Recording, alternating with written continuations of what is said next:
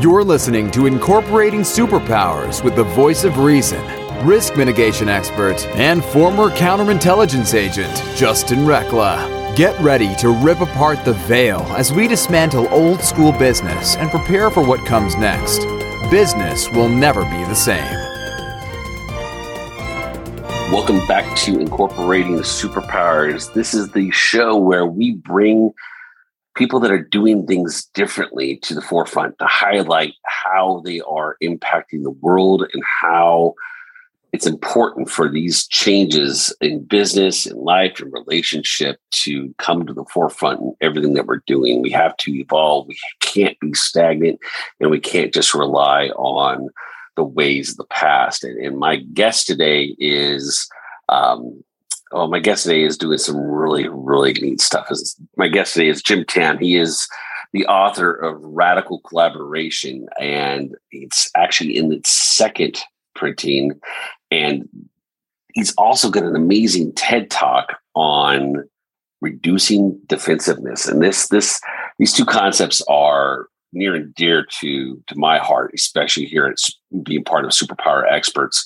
Um, the the concept of radical collaboration. Jim and I were talking before the show, and you know our vernacular is synergistic collaboration, and how do we create win win win situations? And so I'm going to bring Jim onto the show because Jim has got a lot to say, and I can hardly wait to um, learn more from him on the show. Jim, welcome to the show. Thank you very much, Justin. I appreciate being here. Now, Jim, you've got quite the background. You, you're you're a former judge, and right. you've got over forty years' experience in in conflict resolution. Well, it's it's closer to fifty now, fifty-five actually. But I'm getting older. Yeah, I was a judge for about uh, a little over twenty years. Uh, worked for the state for twenty-five years, and then uh, now I teach in a number of programs.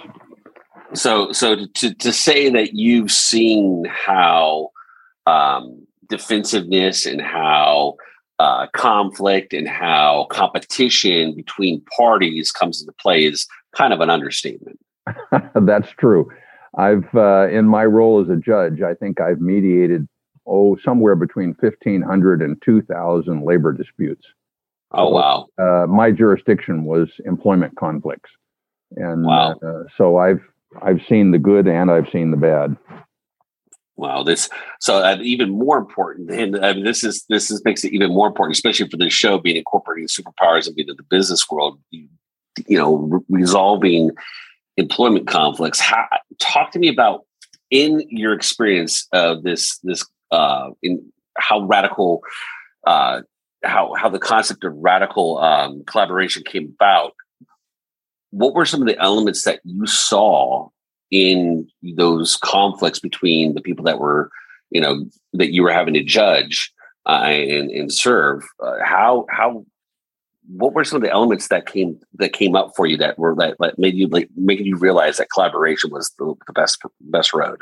Sure. Well, the the two things that I saw more than anything else was one, people lacked skills in collaboration.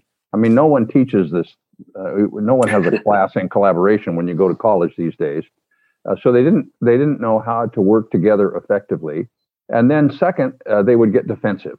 So they had a mm. lack of self awareness about that, mm. uh, and that was causing problems, uh, primarily relationship problems. So if we could figure out how to deal with the relationship problems and give them the skills necessary to resolve the the typical conflicts that come up in any long term you know working relationship uh, that made a, just a radical difference. That's part why we called it the called the book Radical Collaboration, because the the level of collaboration that we were advocating at the time was pretty radical for that time. This was we started this back in the late 1980s, early 1990s, and then those organizations that were actually doing it produced pretty radical results too.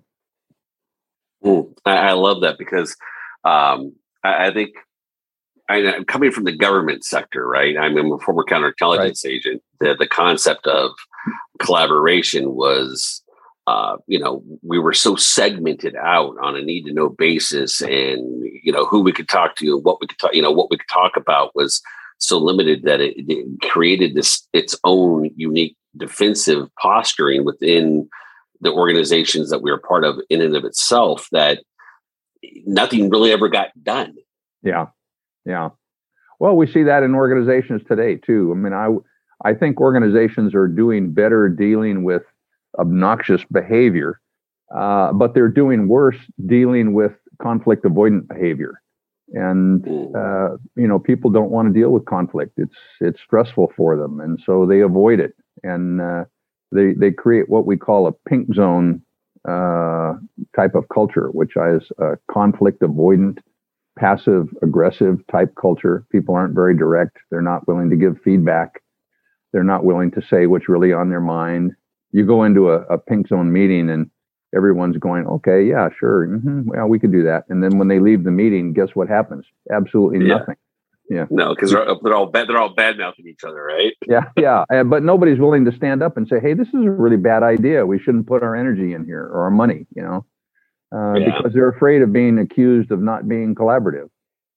Yeah, or, or not being a team player, or yeah. Saying the wrong thing and maybe getting fired. Right? It's yeah. all all of that. All of that's in there. There's there's what I see in, in what you're doing is is that you're what you're bringing to the table is you're giving people the opportunity to really take a look at that that internal journey, right? That we all have, whether it be employee, entrepreneur, whatever that is, is like, okay, who are we and what are our own fears? And is it okay? Is it safe for us to be vulnerable in, in a work environment?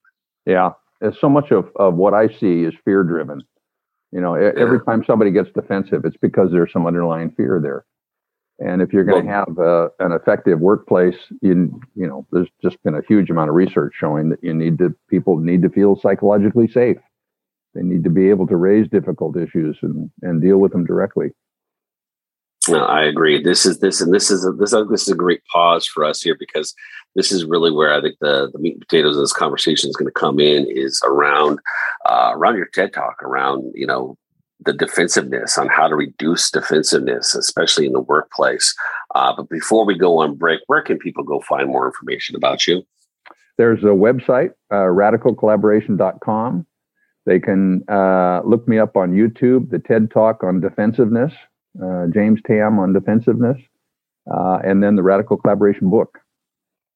Mm, fantastic, folks go take a look at radical collaboration. This these these concepts that if you're having challenges in your own business, if you're having challenges in your relationships, these concepts of collaboration, especially radical collaboration, are the way to bust through the things that are holding you back and, and not advancing your life, your business in, in, the direction that you want. And understanding collaboration is the fastest and easiest way to get there. Stay tuned. We'll be right back after this break. Thank you for listening to the Superpower Network. If you're ready to transform yourself and transform the world through podcasting, we invite you to join us. We co create a non competitive, collaborative environment designed to support you as you step into your greatness. Go now to superpowerexperts.com and click on the Programs tab to get started today. Welcome back to Incorporating Superpowers. My guest today is Jim Tamm. He is the uh, author of the book Radical Collaboration. And before the break, we were talking about um, defensiveness and how um, Jim was talking about pink zone meetings and, and how you go into a pink zone meeting and it's just, you know, everybody's got their guard up and nobody's really agreeing and nobody's really wanting to get anything done. So, Jim, talk to me about this defensiveness. I, you know, your, your experience as a as a judge for for 25 years, I would imagine that the, the defensiveness on, on, on both, you know, the plaintiff and defense side, where it was probably so thick that, that, you that, that, you had to cut through it with a knife. You know, uh, as a judge for over 25 years dealing with employment disputes, I almost never had to deal with pure legal issues. People were generally before me because somebody would start feeling vulnerable. And then when we feel vulnerable, we start getting defensive. We become fearful. We get defensive and then our our IQ drops about 20 points. Our our thinking becomes rigid, and we simply become stupid. And not only are we terrible at problem solving ourselves, but we invite everybody else in the room to get defensive. And then what you've got is this whole room filled of with people who are defensive and can't solve a problem. Which you know, in my history, the the technical term for that is litigation, which is very expensive. You know but it, it, shows up in different ways. But it's it's the general idea. Yeah, it's a big problem. I, I, absolutely love that. I just you painted a picture in my mind that I just saw a, a board full of a boardroom full of CEOs, and then somebody gets triggered, and they all convert into they all transform into like cavemen. That's right. That's exactly what happens, and and and the, the problem is it's all unconscious stuff, so we don't even recognize that we're getting defensive. Yeah. So so what we try to do is we try to help people recognize, well, first of all, what defensiveness is about. Most of us think that when we get defensive, it's because we're defending ourselves from somebody else. Somebody's done something to us and we need to protect ourselves. That's not what's going on when we get defensive. What's going on there is we have some fear inside of us that we don't want to feel. And so we behave in a way that lets us stay unaware of those fears. Tip, the three most popular fears fears about our own significance, our competence, and our likability. They show up mm. all the time. You know, so say, let me give you an example.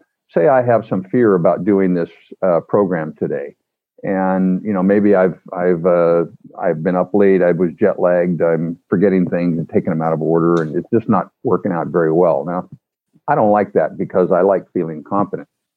So one of the ways that I could reduce the discomfort that I feel about it of not doing a good job, my own competency, is I might start blaming you. You know, you're asking the wrong questions, or your audience isn't very smart, or you know, it's too early in the morning, or whatever the excuses are. That's my defensiveness showing up.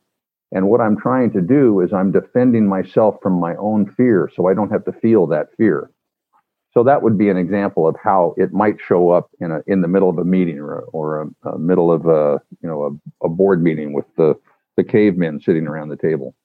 Mm-hmm. I, I, I love that because that that's the um that's a place I know, especially as guys, that that's the last place that we want to go, right? Yeah. It, yeah. Is is it's a lot easier for us to armor up and attack. That's right. That's right. And you know, to deal with our fear is it requires you to be able to deal with some vulnerability and uh, and let yourself feel the fear because you can't do anything about it if you're not going to let yourself feel the fear. You won't no, do anything so about your defensiveness if you don't acknowledge that you're getting defensiveness too. If you're getting defensive. So I'm going to play devil's advocate here, Jim. Yeah. But if I am, if I admit that I'm scared, isn't that weakness? No, not really, because there are times when it's very appropriate to be scared. You know, you're going in for a really important meeting. Uh, you know, you, your business might depend upon it. The survival of your business might depend upon it, or a new job might depend upon it uh, what's wrong with being fearful about that? I mean, there's it's being scared is a normal thing. Uh, you don't want it to paralyze you, though. You know, you don't want it to be the dominant uh, feeling that you're have, having or the dominant thought that's that's taking over yourself uh, when you go into that meeting. But that's it's normal for us to feel that. So you acknowledge it. You take some action. Uh, you figure out how your defensiveness shows up uh, there there are things you can do to reduce your defensiveness if you pay attention to it. So what what are some of the key things that you've noticed in your years of experience that allow people to come into awareness of their defensiveness? Yeah. Well, the the very first thing is you have to acknowledge it. You have to notice it.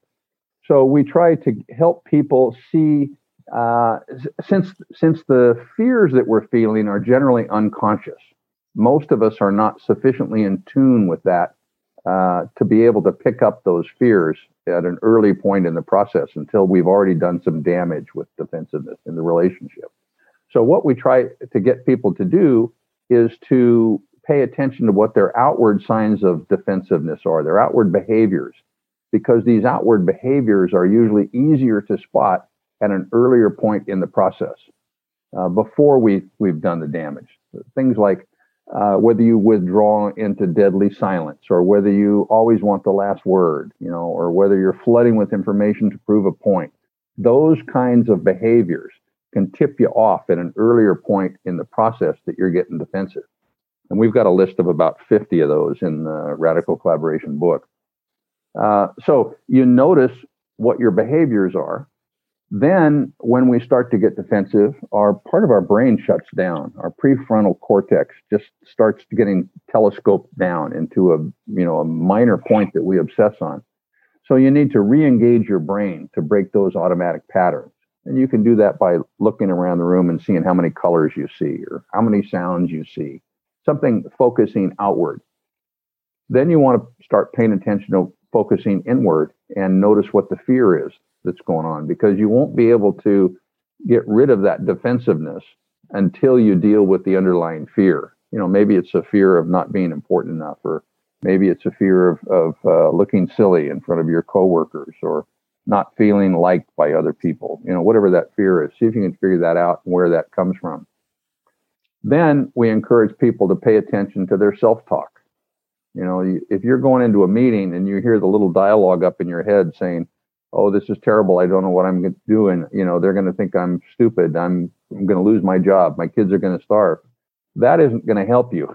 So consciously try to turn that self-talk into something less toxic for you. You don't have to convince yourself that you're Superman and you can fly, but just make it less poisonous. You know, like yeah, this is a this is an uncomfortable situation, but it's only a 45 minute meeting. I can do it. You know, I did it before. Let's go. Uh, then uh, we encourage people to have an action plan. What are they going to do when they notice themselves uh, falling into these defensive patterns?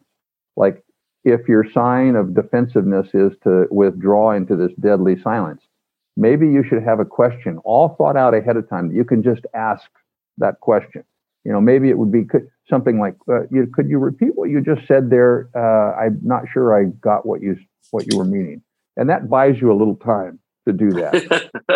so, you, so you can so you can review what was actually said. Exactly. You know, if it's if if your sign of defensiveness is a sudden drop in IQ, then maybe you go hide in the bathroom for five minutes to let your brain catch up with the rest of your body. You know, if it's flooding with information, maybe you just be quiet for 15 or 20 seconds. But that can try to moderate the damage of that defensiveness. And then what we encourage people to do is let it go. Let it go and move on. It's never in your best interest to keep beating yourself up because you got defensive. This is a human condition. We all, it's all going to uh, ha- you know, we all do it. It's going to happen to all of us. So you acknowledge it, you take some action, you implement your action plan, and then let it go and move on. And that'll be the, the most effective thing that you can do. Mm, that that right there is, um, you know, something that going back to the conversation around fear is you know, it is not a sign of weakness to be able to come into this own awareness of your own defensiveness, your own your own behaviors, your own, you know, when you when your IQ drops and whatnot, it is actually yep. a sign of strength because yep. it, it, takes a an enormous amount of courage to observe yourself in those situations and especially you know after 30 40 50 60 some odd years whatever it might be for you of programming to the alternative.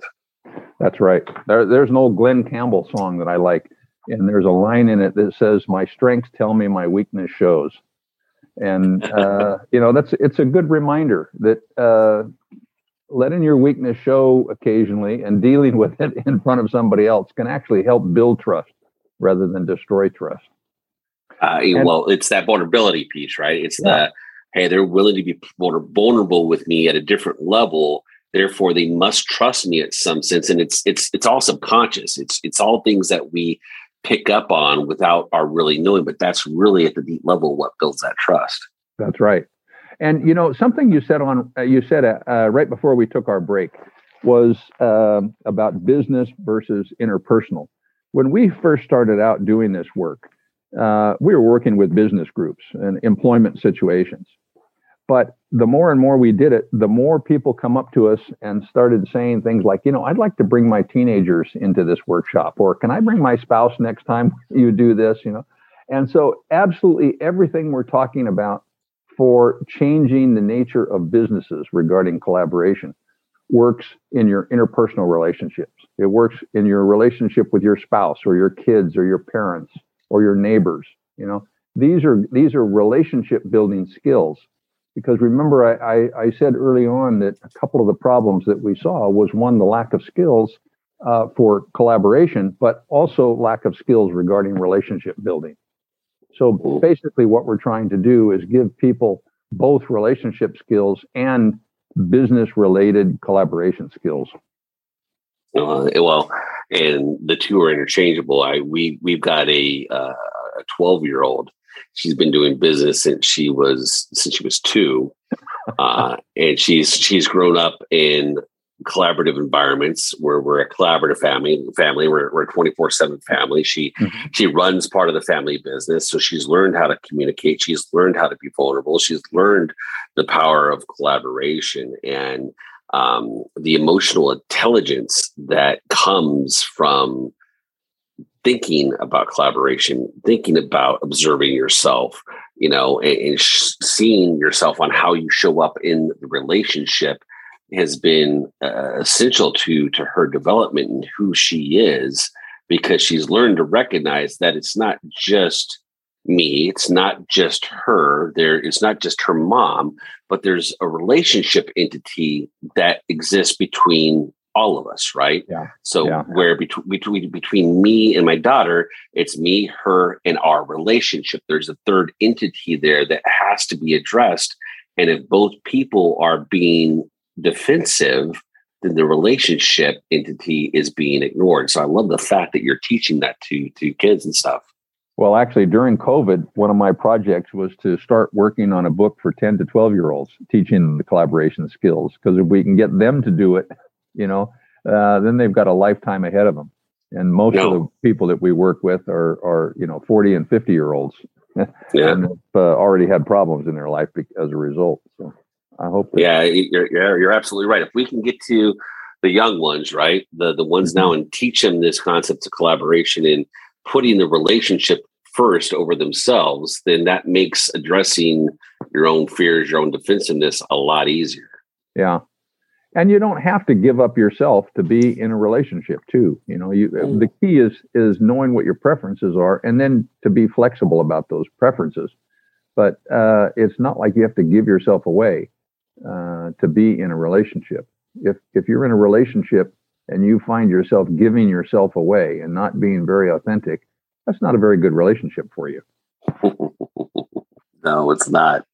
No, it's not. It just it all that does is build up hidden resentment and you know that's when things explode and then they get to come and sit in front of you well if you were so a judge they get to come sit in front of you or another judge to to sort it out for themselves because they weren't able to do it for themselves right right well, jim this is um this this kind of conversation, these things right here, the, the radical collaboration, the reducing defensiveness, getting people to understand how they operate, why they operate, and looking at things differently through uh, through a different lens, and, and giving them permission to to be different, to do something radical, to want something more for themselves in the relationships, business, family, and otherwise is is important work. And I I, I can't thank you enough for this work that you're doing in the world because one, it's affirming for me, and two, it's just it, it's so needed in the world, and and I I look forward to having you back on the show at a future date, maybe even having you uh, come talk to our community. Uh, at Superpower Experts, once we're done with the new rebranding and so forth, um, I'd love to have you back. I would enjoy that very much. Folks, go take a look at radicalcollaboration.com, Jim's book, uh, Radical Collaboration, and take a look at his TED Talk as well. These concepts right here of radical collaboration, reducing your own defensiveness, are really the the key behind your success in all things your relationships your business your family life raising your kids all of it, it, it this is the pivotal pivotal conversations that you need to be having with yourself and your children along the way. And until next time, folks, go out there, incorporate your own superpowers so you can change the world. Take care.